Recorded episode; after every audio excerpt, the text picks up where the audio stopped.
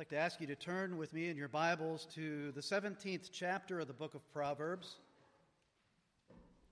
We are past few weeks, in the upcoming few weeks, we are going to be doing topical studies through the book of Proverbs.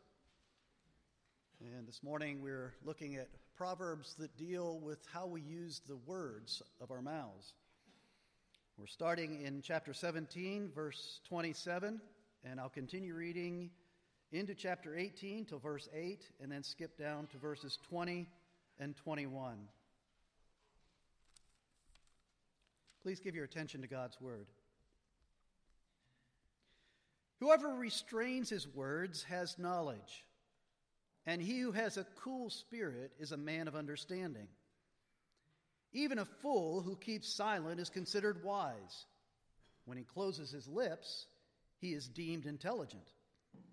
Whoever isolates himself seeks his own desire. He breaks out against all sound judgment.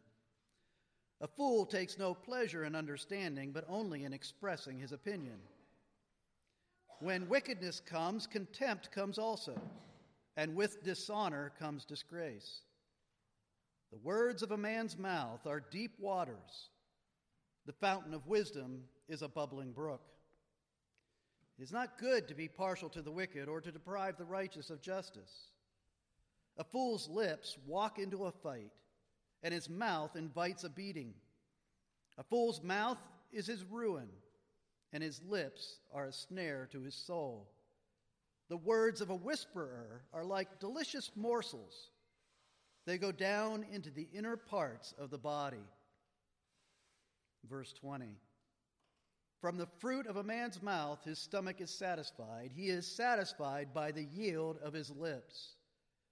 Death and life are in the power of the tongue, and those who love it will eat its fruits. I'm sure many of you are familiar with the story of Helen Keller. She was famous for overcoming severe disabilities in order to become a famous author and speaker.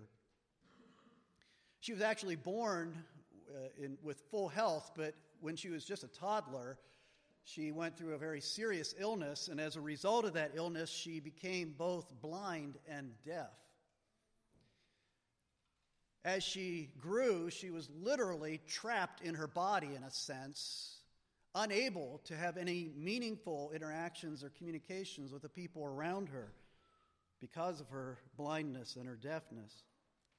Her family sought out the experts, and eventually they were led to a young woman named Anne Sullivan. And Anne came to live with the Kellers, and every day she began trying to connect with Helen. And the method by which she did it was to use sign language but since, of course, Helen was blind, she had to actually spell out the words with her hand into the hand of Helen. So Helen would feel the shape of the, the symbols for the letters that Anne was making with her hand. But it didn't work for many days, for many weeks. And as day after day, all day long, Anne kept trying to spell words into Anne, to Helen's hand so that she might understand and connect with her and communicate with her. They just got more and more frustrated with one another and more and more angry until one day there was a great breakthrough. If you've ever seen the movie The Miracle Worker, it's a very powerful last scene in that movie where Anne is pumping water at the water pump and just all of a sudden makes the connection between the water flowing out of the pump and the letters that Anne Sullivan was spelling into her hand. And right after that breakthrough, she becomes very excited and she starts running around asking Anne Sullivan to spell out all the objects, all the familiar objects in her house, in her life, so that she might know what they're called and so that she might communicate. The ability to use words freed Helen from her prison. Her ability to use words enabled communication and enabled her to have a relationship with her family and others in her life and eventually enabled her to pursue education, and she became the first person who was blind and deaf that was able to get a college degree. We take words for granted. We spew out words all day long. and we just take for granted what a gift it is and what a reflection of the image of God it is in us. The complexity and, and subtlety of language, of our ability to use words. God gave us that gift so that we might be in relationship with Him and with each other, so we might love Him and love one another. Experts say that we use an average of 15,000 words a day that we speak 15,000 words a day. Some of us a lot less, some of us a lot more. But that's about the average. And that's not even counting what we use for texting and emails and posting on Facebook. So it shouldn't be surprising to us as we're looking at all the most important themes in the book of Proverbs that the book of Proverbs, this book of wisdom that God has given us has more to say about how we use our tongues than about any other topic.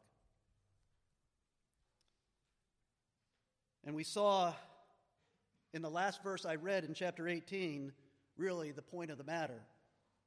Death and life are in the power of the tongue. Death and life are in the power of the tongue. It's a very consistent message all through Scripture from the first page to the last that the tongue, the way we use our mouth, the words that we produce, that this is a tremendous power. It's a dangerous force, and we must use it very, very carefully. That's why it's one of the most repeated commands in Scripture. I don't know if you've ever noticed it, but if you're going through everything that the book of Proverbs has to say about the tongue, one of the most repeated ca- commands in some words or another is shut up. Chapter 10, verse 19.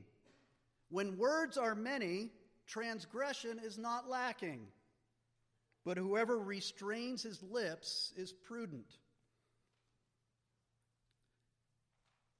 All you introverts are going to love these verses. Number 13, or uh, Proverbs 13, verse 3 Whoever guards his mouth preserves his life, and he who opens wide his lips comes to ruin. Chapter 21, verse 23 Whoever keeps his mouth and his tongue keeps himself out of trouble.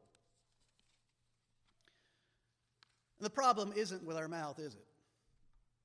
The problem's really with our heart. It's a heart problem. Jesus said, out of the abundance or out of the overflow of the heart, the mouth speaks. The problem is, is that our mouth is connected directly to our heart. And sometimes when we open our mouths, we show the ugliness that lurks in the fullness of our heart. So the book of Proverbs has a lot to say about the destructive power of our bad words the destructive power of our bad words. And when I say bad words, I don't only mean cursing or dirty words. Proverbs does address that. Proverbs usually calls those words perverse words or crooked words. But much more often, the bad words that come out of our mouths that Proverbs addresses are the words that are classified as gossip or slander or lying or boasting. In chapter 11, verses 9 through 11, it speaks of the power of our tongue in this way. It says, With his mouth, the godless man would destroy his neighbor. By the blessing of the upright, a city is exalted, but by the mouth of the wicked, it is overthrown.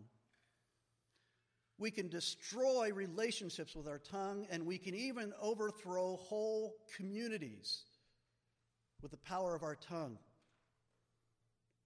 We read in verse 8 of chapter 18, it says, the words of a whisperer.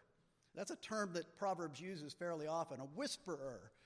Not just somebody who talks quietly, but somebody who whispers negative information about somebody else is a whisperer. The words of a whisperer are like delicious morsels, they go down into the inner parts of the body. Just for clarity's sake, by definition, gossip is saying something negative, something that puts somebody else in a negative light to a third person.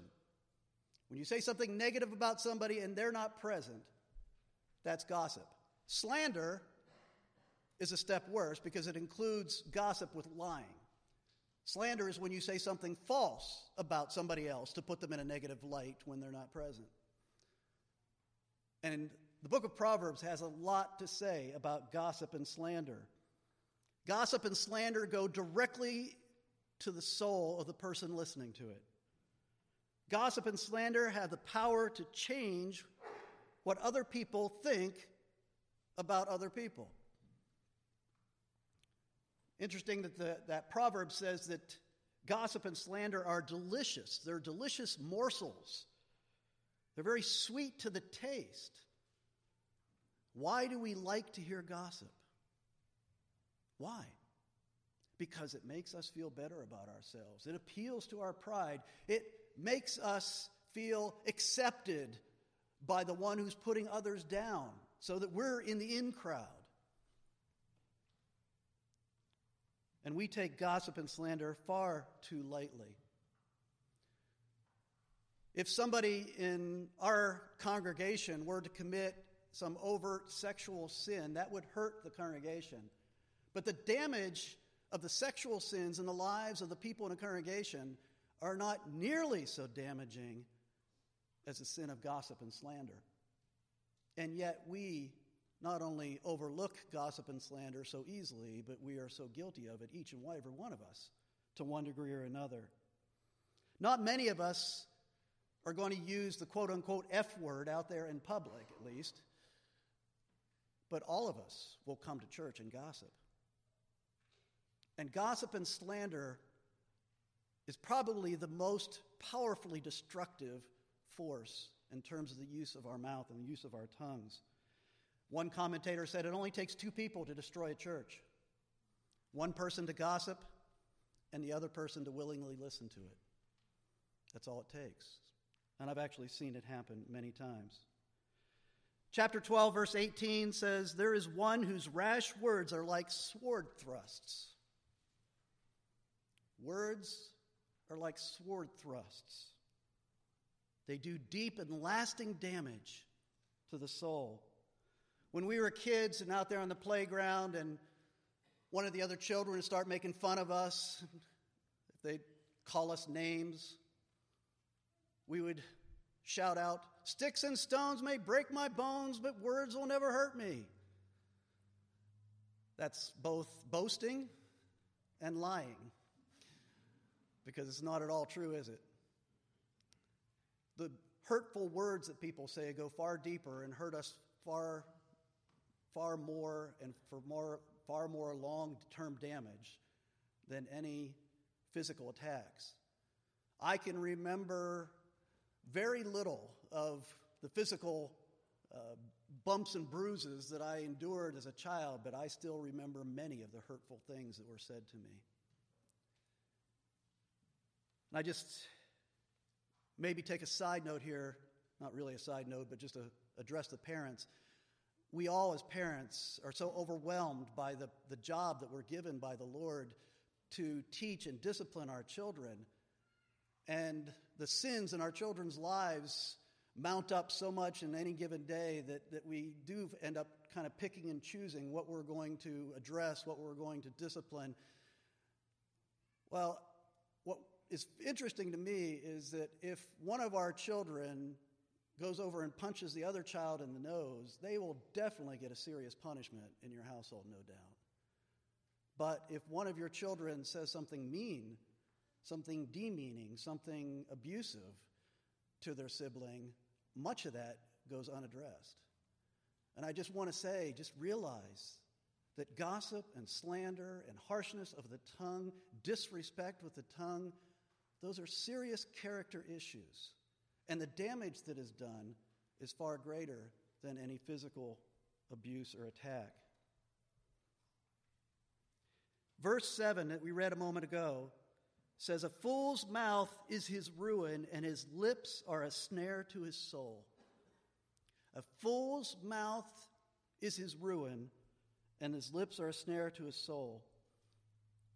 We will be condemned by our words apart from the grace of God.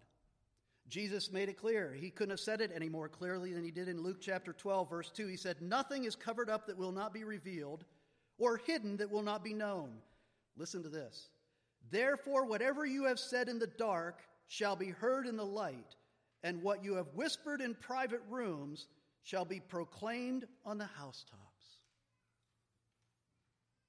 We will be called to give an account for every word that we say. And we will be called to an account for the damage that we have done with our tongues. James, the book of James, I'm convinced James loved the book of Proverbs because so many of the themes of Proverbs show up in the writings of James.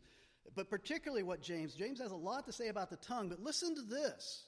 You think the book of Proverbs is hard on the tongue. Listen to what James says in James chapter 3.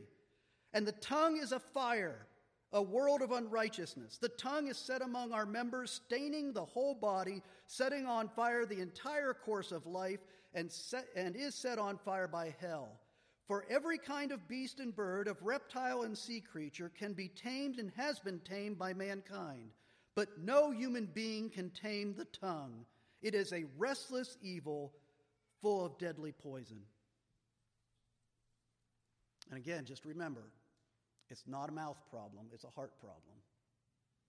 The mouth only reveals what's in the heart. No human being can tame the tongue, and Proverbs says that it's our tongue that brings ruin upon us and the eternal condemnation of God. James in chapter 1, verse 26 says, If anyone thinks he is religious and does not bridle his tongue, but, de- but deceives his heart, this person's religion is worthless. The religion of an unbridled tongue is worthless. Paul said that God gave us his law not as a way to gain approval from God, but God gave us his law so that every mouth may be stopped.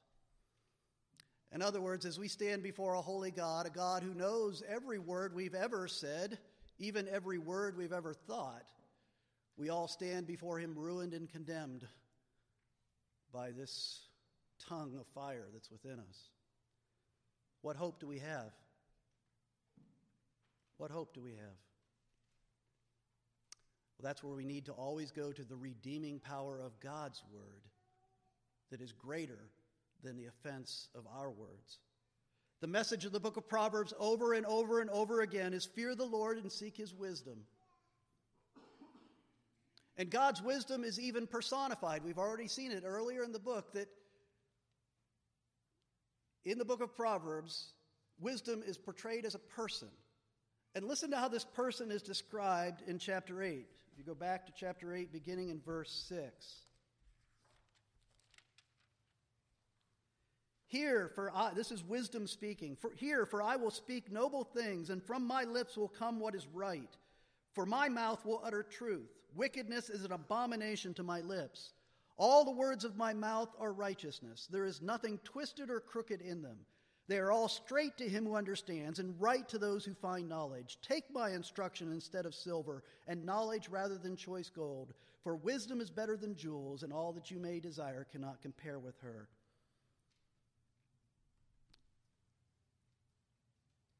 Wisdom is personified in, in the book of uh, Proverbs, but wisdom is incarnate in the New Testament. The wisdom of God becomes incarnate as the eternal Son of God added to his human his divine nature a human nature and came and dwelt in our midst. John chapter 1 says Jesus is the ultimate word from God. In the beginning was the word and the word was with God and the word was God and the word became flesh and dwelt among us. Jesus Christ was not just a prophet, Jesus Christ was the eternal Son of God. He is God who became man. Jesus Christ is the very expression of God to us. Jesus Christ is wisdom incarnate, the one who always spoke and always has spoke, spoken what is true and good and noble and right and beautiful. Just like Anne Sullivan had to break into Helen Keller's life to get through the barriers, to be able to connect with her, to be able to communicate with her, that's why Jesus Christ came to earth. That's why he came and dwelt among us, is to speak to us, to bring his truth and his message of grace, the message of the gospel to us, so that we might be delivered from the prison of our sin. In Hebrews chapter 1, it says, Long ago, at many times, in many ways, God spoke to our fathers by the prophets, but in these last days, he has spoken to us by his Son. He is the radiance of the glory of God and the exact imprint of his nature. That's why Peter said to him, Lord, to whom shall we go? You have the words of eternal life. God became a man, and he spoke the words of truth that we need to us, and then he went to the cross and died in our place. And he bore the condemnation and wrath that our sins of the tongue deserve, as well as our sins of thought and sins of deed. He bore it all on the cross. He was punished, he was condemned, he died an eternal death on that cross in your place, in my place, so that we can be forgiven. Used to be, I don't think it's much of a tradition anymore, but when kids would say bad words when they, uh, in the presence of their parents, their parents would at least threaten and sometimes follow through by saying they wash out their mouth with a bar of soap. I'm sure Christian parents meant that as a metaphor because really the only thing that can wash out a mouth is the shed blood of Christ on the cross. Only the blood of Christ can make your mouth clean. He can give us clean mouths by which we can praise God, by which we can pray to God, by which we can be in relationship with God because our sins have been forgiven. No human being can tame the tongue, says James, but Jesus Christ can tame our tongues. Jesus Christ gives us his spirit so that we might be able to put reins on our tongue and stop using it for destructive purposes and use it for redemptive purposes, for the purposes of blessing others and praising Him. That is one of the greatest gifts of our salvation. Is that He gives us the use of our tongue for noble and beautiful purposes. He transforms our tongues from weapons of mass destruction to powerful forces for good in His kingdom. When the power of our tongue is harnessed by the Lord, we can transform the lives of the people around us. Just as powerful as the words of our tongues are to destroy the lives and to destroy the community around us, it's even more powerful when it's under the lordship of Christ and with the reins of Christ on our tongue. It's even more powerful to bring good and to bring transformation to the lives of the people around us. And the book of Proverbs talks about that a lot. It says in chapter 10, verse 11, the mouth of the righteous is a fountain of life. Remember how Jesus said that if we trust in him and his spirit is in us, then rivers of living water flow from us to those around. In chapter 10, verse 21, it says, The lips of the righteous feed many because we've been given the words of the bread of life, the water of life, Jesus Christ Himself. And so we're able to feed the spiritual hunger of people around us with our tongue. Chapter 12, verse 18 says, Rash words are like sword thrusts, but the tongue of the wise brings healing. Christ gives us the power and the words to bring healing where our tongue and uh, the tongues of other people have caused deep and lasting wounds and damage that heal so slowly. Chapter 16, verse 24 says, Gracious words are like a honeycomb, sweetness to the soul and health to the body. And chapter 22, verse 1 says, A word fitly spoken is like apples of gold in a setting of silver. That's what a tamed tongue looks like a tongue that's been tamed by the Lordship of Jesus Christ.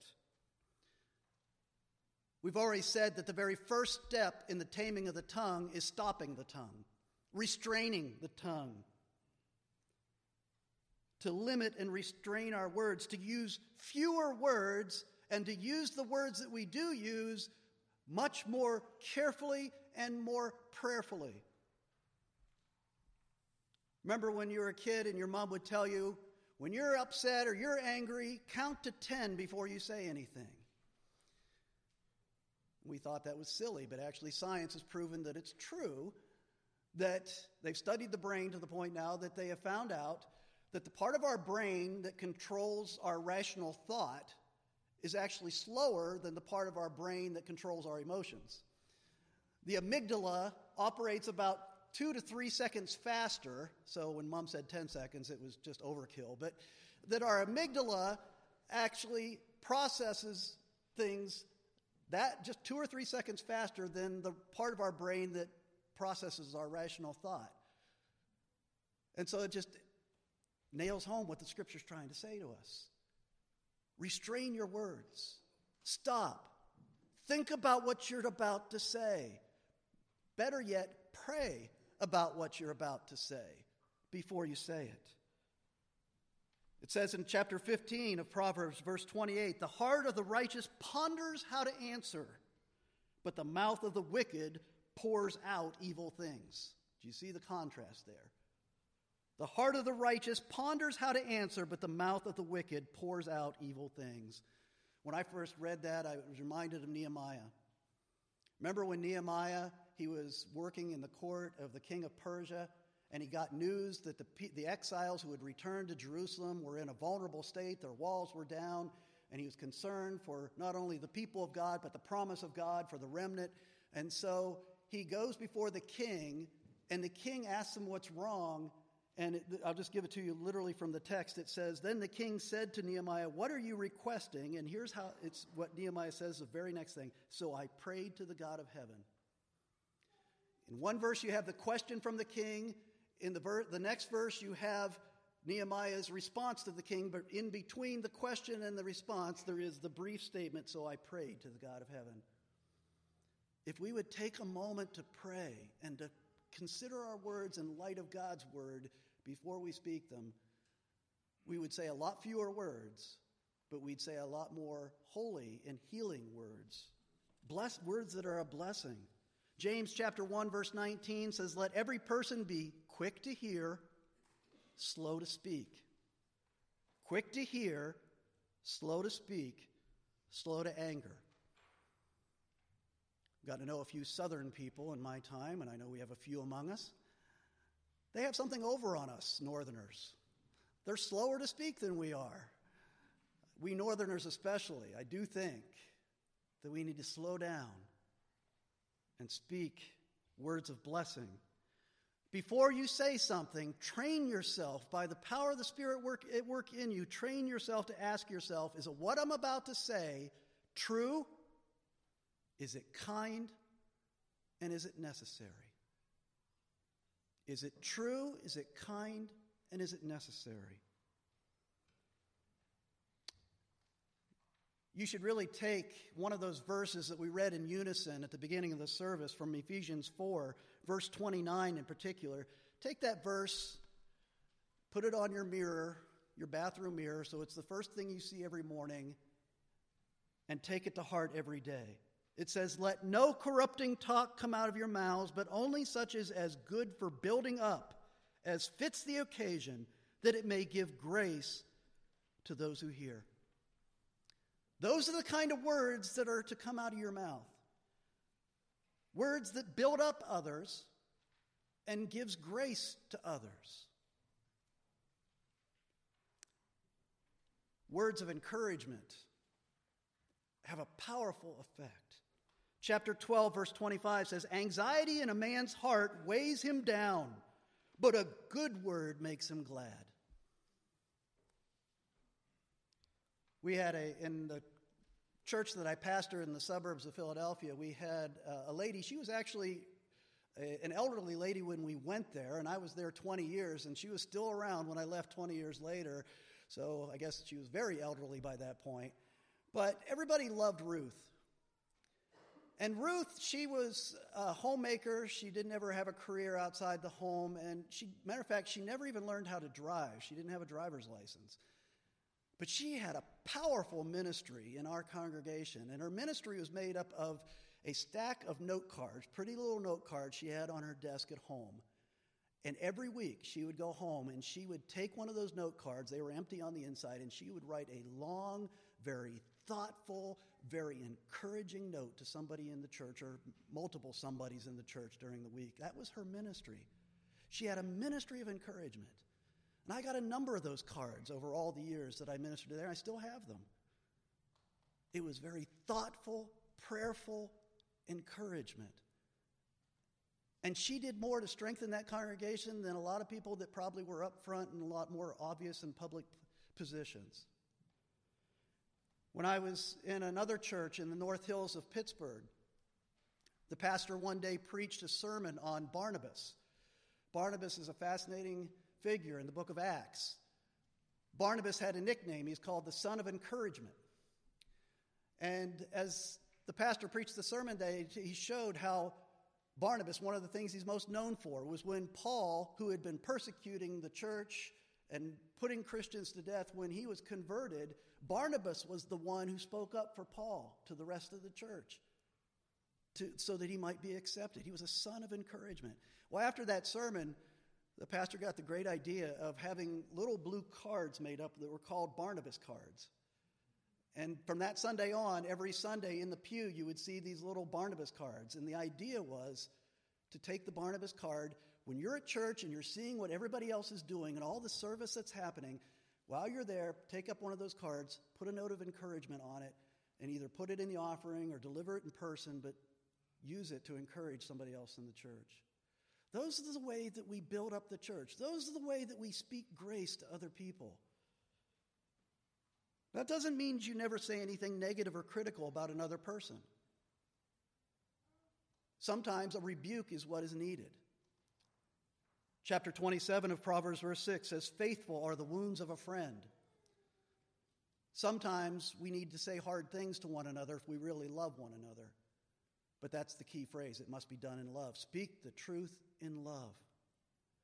If you ever say anything negative or critical about another person, stop and pray and consider Am I saying this negative thing about another person in order to help them and build them up and to speak grace to them? Or am I doing it to tear them down to make myself feel, feel better about myself? I think I could probably safely say that 98% of the time that you say something negative about somebody who's not present, you're sinning. Maybe 2% of the time when you say something negative about somebody who's not present, you're actually talking maybe to your pastor or your elder or a family member to say some things that concern you about another person's life so that they can either help you or you can be better equipped to go and help that person. That's about the only situation I can think of where you're going to say something negative about a third person that's not in their presence. We are to speak words that build one another up and speak grace to other people. Has Jesus Christ washed out your mouth? Has he made your mouth clean through his atoning blood on the cross? Is he taming your tongue? Are you seeing the Holy Spirit transforming you so that your tongue is held by the reins of the Lord Jesus Christ and that more and more and more it's being used, used to bless others, to help others, to lovingly rebuke others, and to sing his praises and pray to him. Let me give you one more verse as I close today to put on your mirror at home.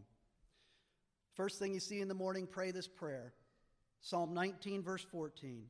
Let the words of my mouth and the meditation of my heart be acceptable in your sight, O Lord, my rock and my redeemer. Let's pray. Father,